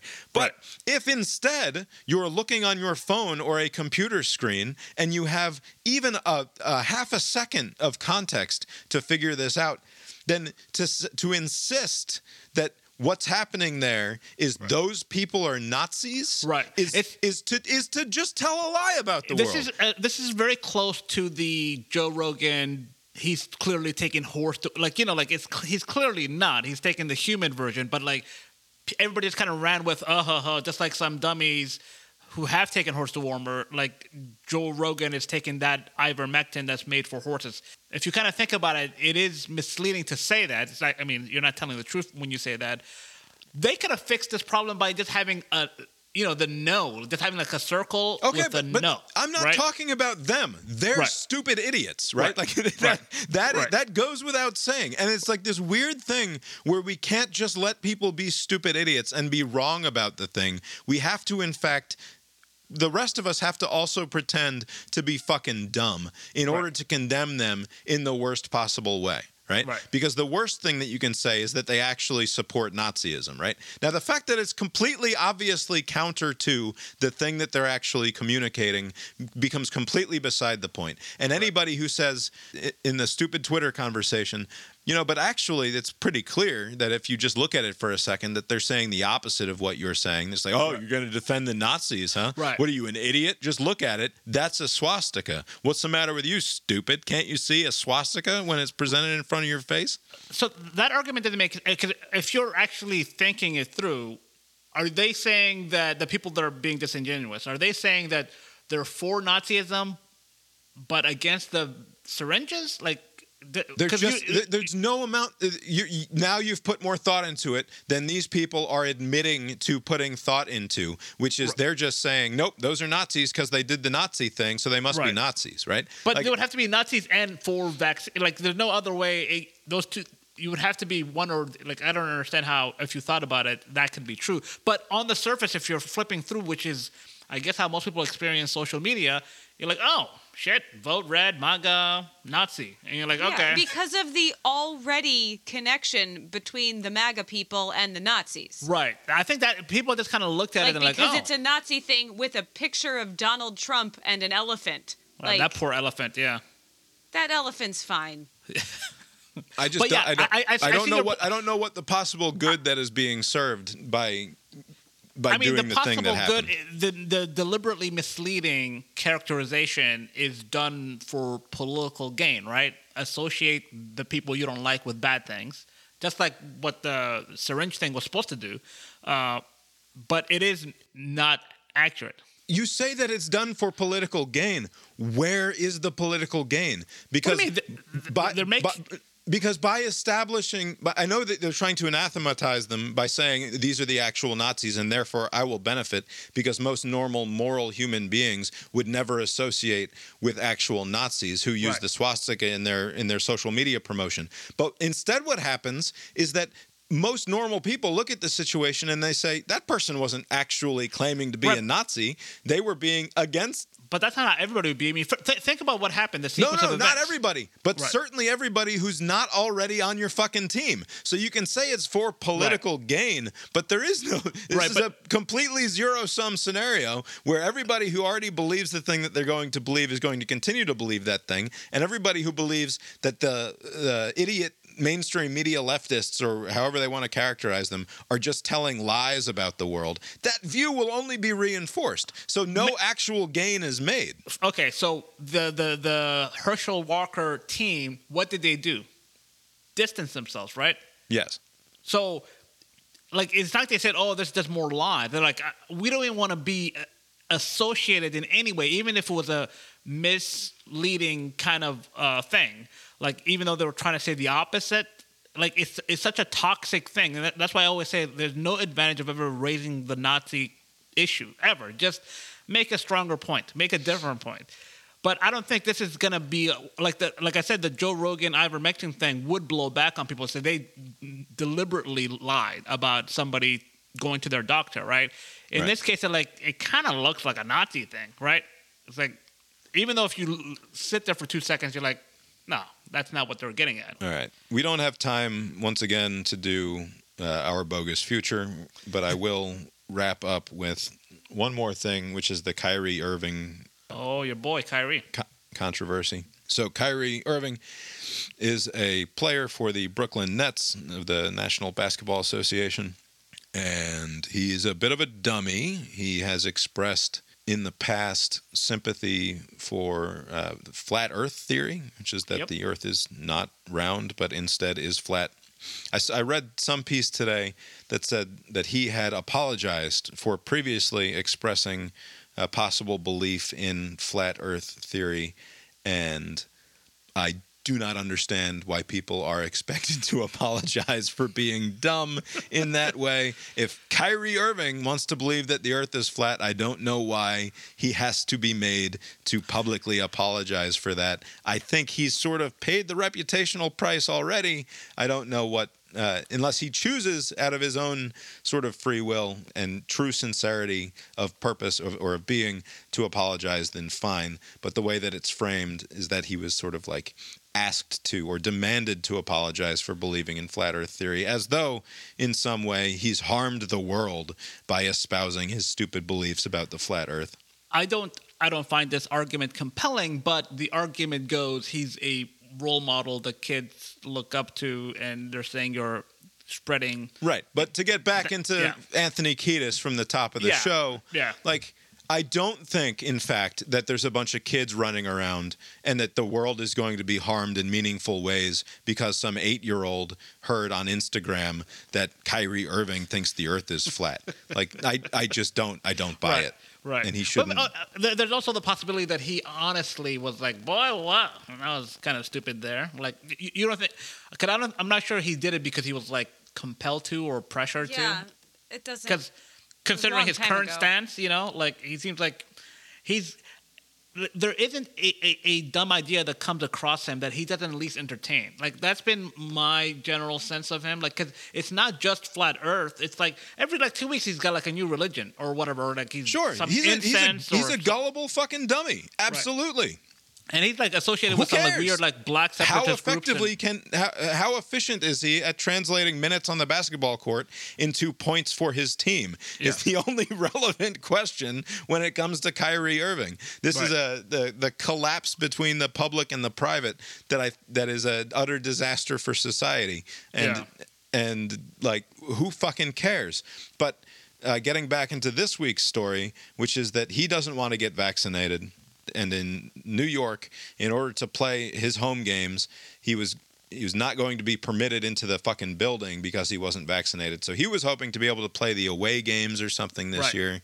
Yeah. And then the team made it clear that that was not going to be an acceptable arrangement, and either he gets the All in or off, vaccine yeah. and participates in a whole season, Right. Yeah. or he has to sit out, and it would cost him something like fifteen million dollars uh, because they're not going to pay him to not get the vaccine.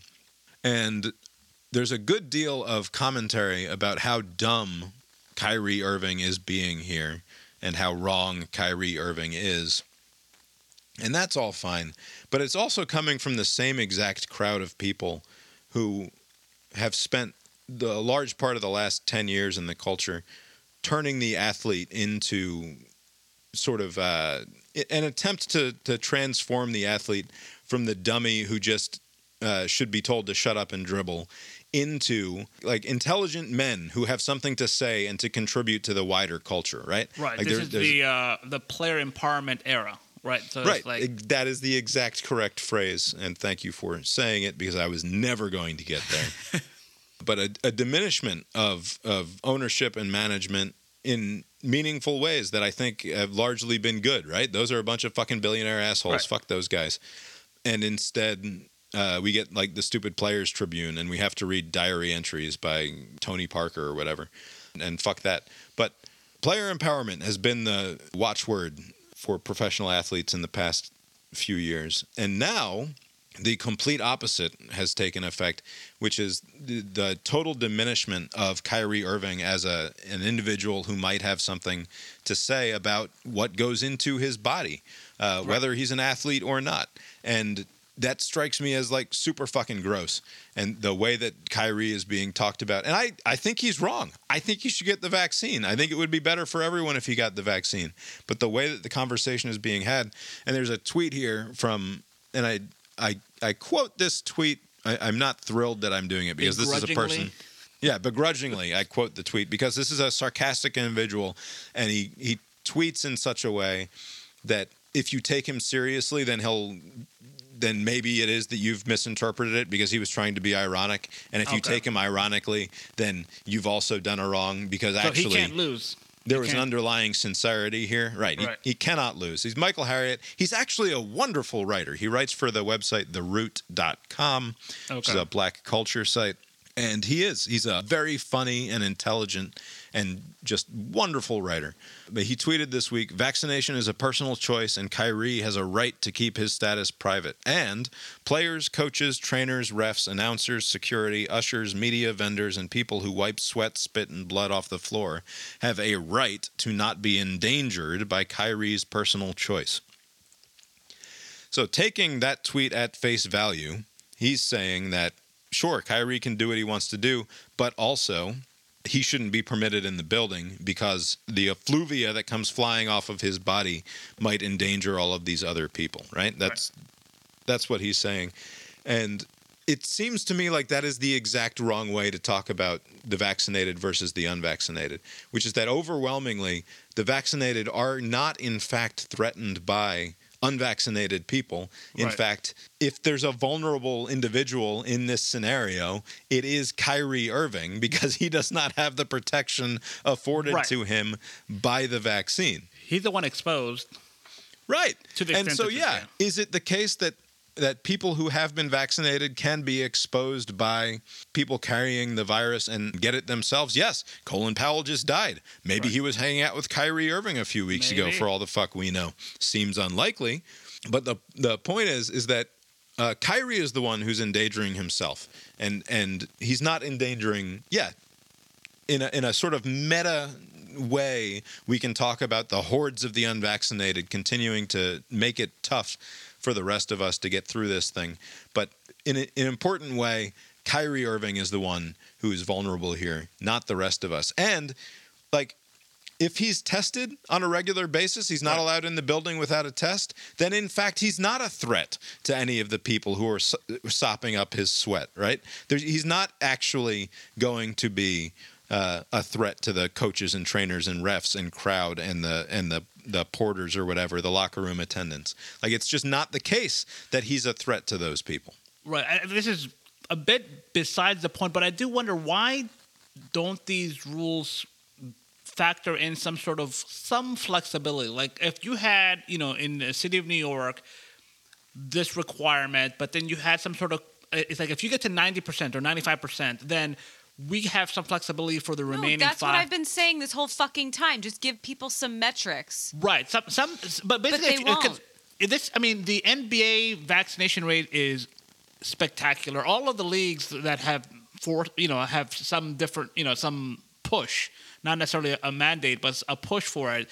They're looking the ninety percent whatever, right? So like if you have a team that's like ninety five percent, like the Brooklyn Nets or the Knicks or whomever else is in a city where they have a rule like that, you couldn't have reasonable accommodation for the last 5%. Why are you trying to get to 100% and you're going to it just seems like it's not worth the effort to go through that much. I mean, if you had 40% of the team unvaccinated, then yeah, that that can't stand. It might be worth it might be worth the effort if you eliminate if that is what eliminated the virus from being a threat to your team, right? But the fact is, with uh, like there will be players who get the virus Right. this year on teams that were 100% vaccinated, right? Right. Because uh, zero COVID is not actually an option right, Right. now. We're it, and- who knows? It might not ever end up being an option. We might not ever get there. So the idea that you cannot simply say, "Okay, Kyrie, like it's a mandate, and we mean it when it we're calling it a mandate," but also if you get a negative COVID test before every single game, if you get uh, or if you can prove that you have immunity in some other way, you've contracted the virus in the past and you therefore have the antibodies, like whatever, whatever it happens to be, if you can prove that you're not an ongoing threat in the way Right. that we're pretending that you are a threat, uh, then yeah, you can play the game. Like, and, and the fact that it's not an even an option, that it doesn't even come up as a possibility that he could test every single time. Right.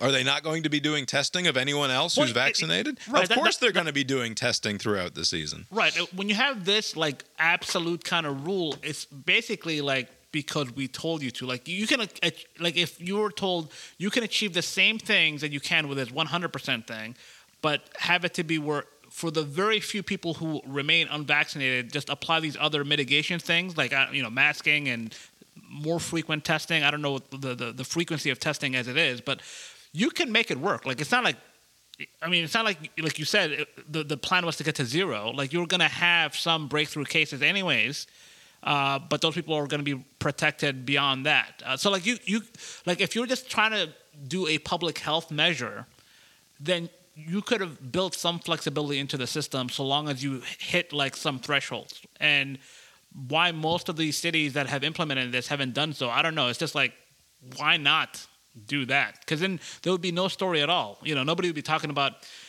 Kyrie Irving or like the reporter for ESPN that does college football on the sideline because she doesn't want to get the vaccine. Like these things wouldn't be stories if they had just enough flexibility to where you're not undermining your, the effort, but for the very few people who remain adamant, make it, you know, try to, you know, reasonable accommodation, try to make it work. Right. And if because it doesn't have it doesn't actually have anything to do or it has it has minimal amount to do with the virus and everything else to do with I mean it's it it's no way to say it without sounding like I'm a crazy person. Control. Right. It feels like it's about control and power and demonstrating dominance over other people. I, I think it's stubbornness. It's just like, why don't you just do what we're telling you to do? This is the Right, right, but thing. you never like it's just it's not a team thing.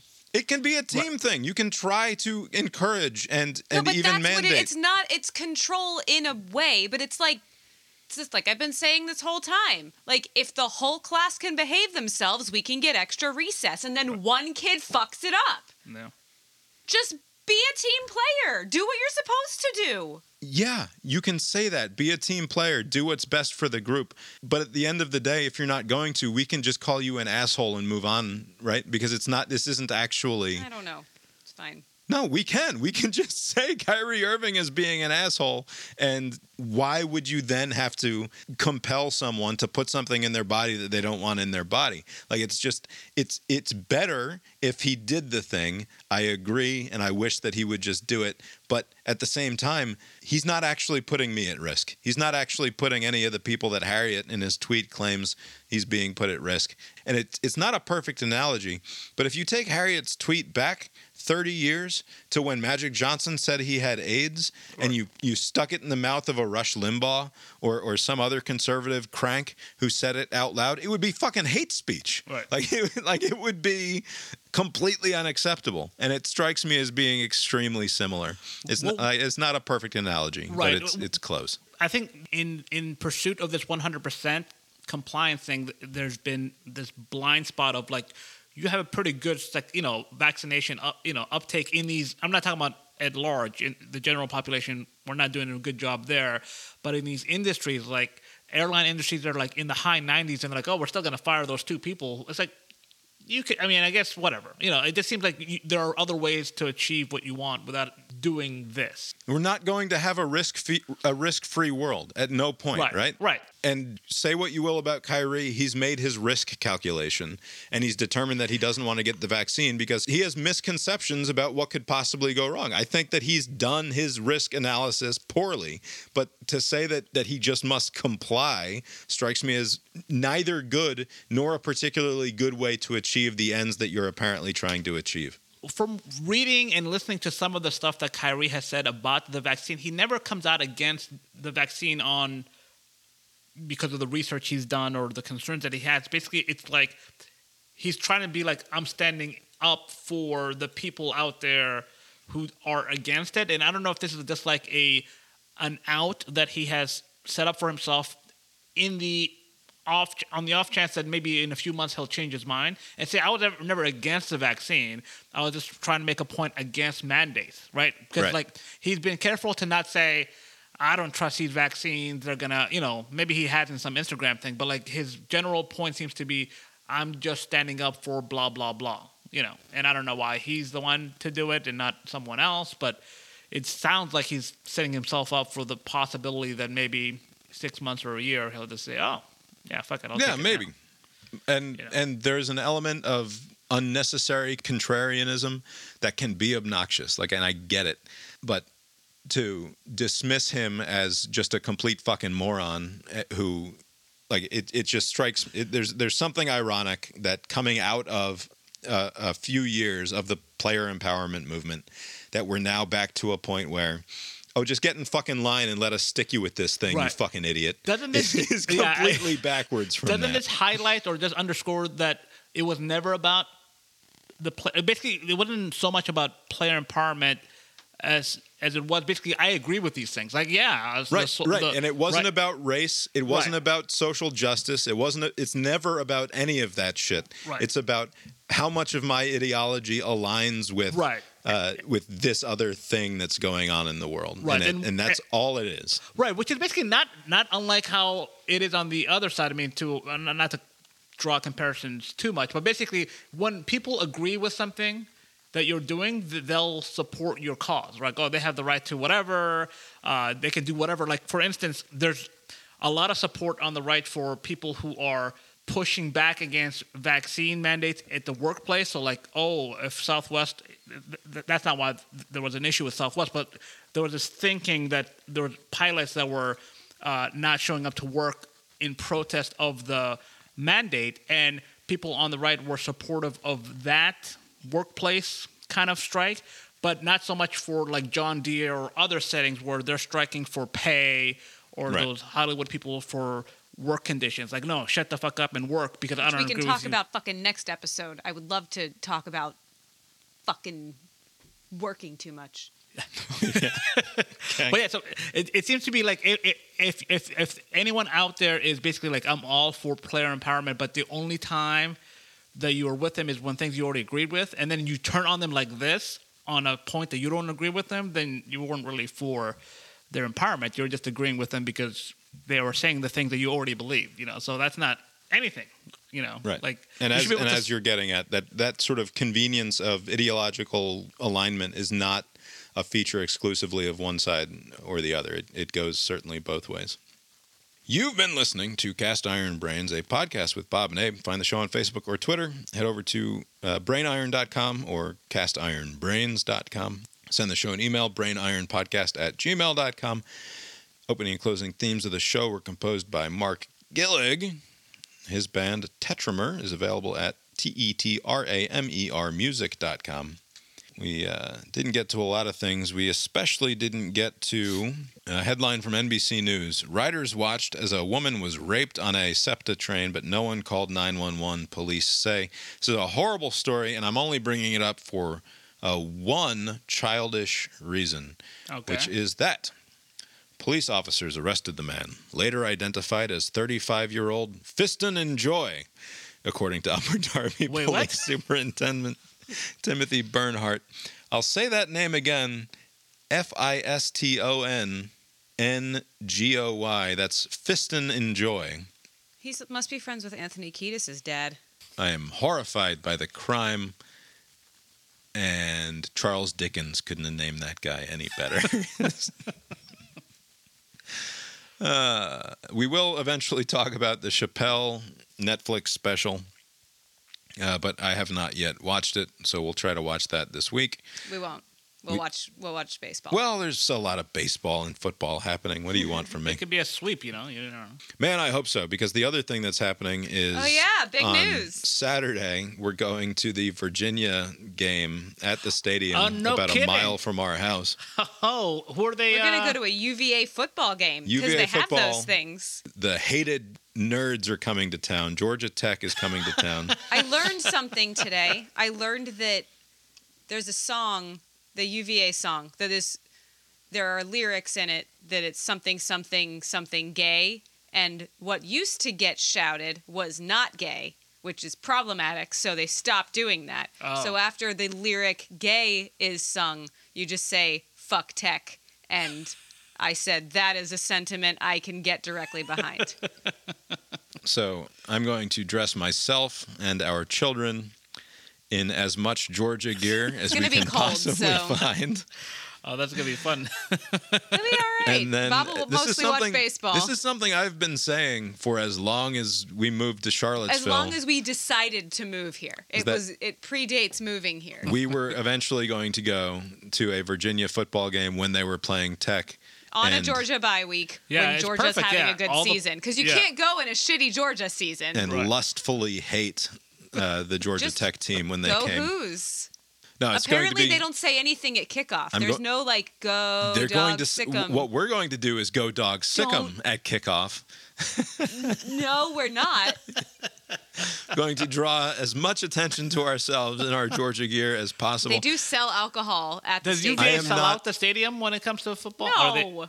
so I'm. I'm not going to. You can uh, buy tickets through the website. Yeah, Okay, I'm, so I'm not a person who wants to ever be on the big screen or or on television when I go to a sports game, but I will I will be recording this game because it will be airing on the ACC network, I think, and And uh, we are assholes. I will be severely disappointed if when something bad happens for Georgia Tech on the football field and my children and I are going crazy in the stands that they don't cut to us. That would be a that would be a serious we're serious not going to be easily accessible by cameras. won't the cameraman be confused? Like what the fuck? Like why? Are... Yes, that's the joke. Hopefully, everyone gets it.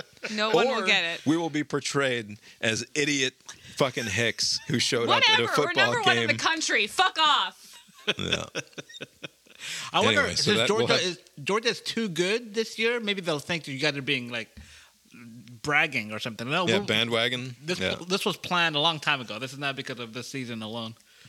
Everyone I talk to, they're like, "Oh, you must be really happy," and I'm like, "No, no, I'm not happy."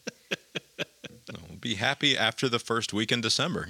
yeah, we'll see. We'll talk to me first week in December. Nothing. We'll see how I am in the third week of January. We'll see if I'm happy. The rest of the season. Till season, then, it- I'm not happy. the- the rest of the season is just a formality. It's over. Georgia's in. First week in December. Who are we gonna we're gonna play? Like not even I, Iowa just lost. By the way, First oh, week I in saw December, you- you we'll guys- be playing fucking Alabama. First week in December. Yeah, Are you that's talking the about? that's all I'm concerned about is Right. that game. But I don't know if I just missed all of last week. But when, when you guys were sharing the the goofy stat about uh, Purdue beating teams that are number two, I had no idea Iowa was number two. Well, I thought it was Al- Alabama. Like when did this happen? no, because they lost.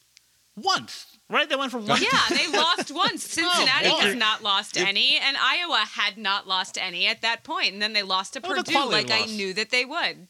And Yeah. then who is, is it? Uh, Cincinnati is is now number two in the country. yeah. Yeah, and they're not a very good team. they're they're not that bad either. All these other teams are terrible.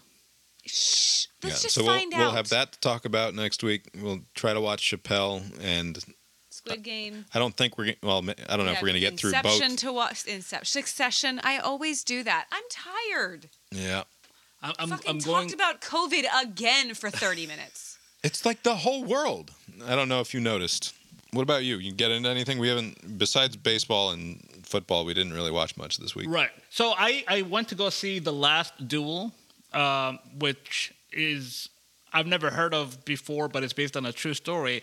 So the whole thing is set in France, and the whole movie is in English, and like nobody makes a point about it. Nobody even tries to make a French Fine. accent. It's just like Matt Damon and Ben Affleck. Like, Oh, and Adam Driver. Oh, I raped somebody, or whatever. And it's- everything's in English. Like that's it. The whole movie. So, by the way, I'll let you finish. The way that this was best handled in the history of cinema is the Hunt for Red October. So, Oh, in, in the hunt Yes. in the Hunt for Red October, the first couple minutes of the scene are in Russian, right? Yeah. And it's like there's a I think there are subtitles, and it's like it's Sam Neill and uh, Sean Connery and a bunch of other characters, and they're speaking in Russian, and then they transition sort of seamlessly, and then all of a sudden everybody's just speaking English, like it's Yeah. No big thing. That's how to do that. Is you you sort of set the the mise en scène. You you sprinkle some Russian in in the And beginning, then- and then all of a sudden, for some reason, th- this Scottish dude is, is the captain of the Russian ship.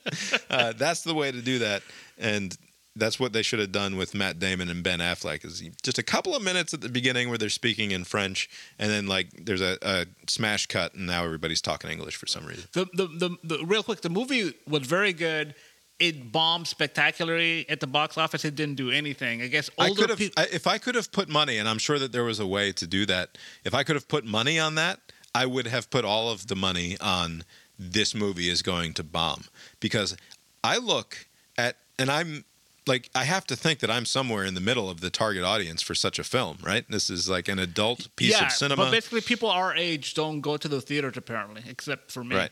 It seems like only young people go, and they didn't care for this movie at all. Matt Damon on a horse with a mullet, uh, mad about the fact that his wife might have been banging Adam and Adam Driver, is not something that I want to go to the movie theaters and see. I don't care that it's by the guy who did Gladiator, because guess what? Gladiator fucking sucks. How, uh, actually, how dare you? No need for all of that. Gladiator Listen, kinda uh, sucks.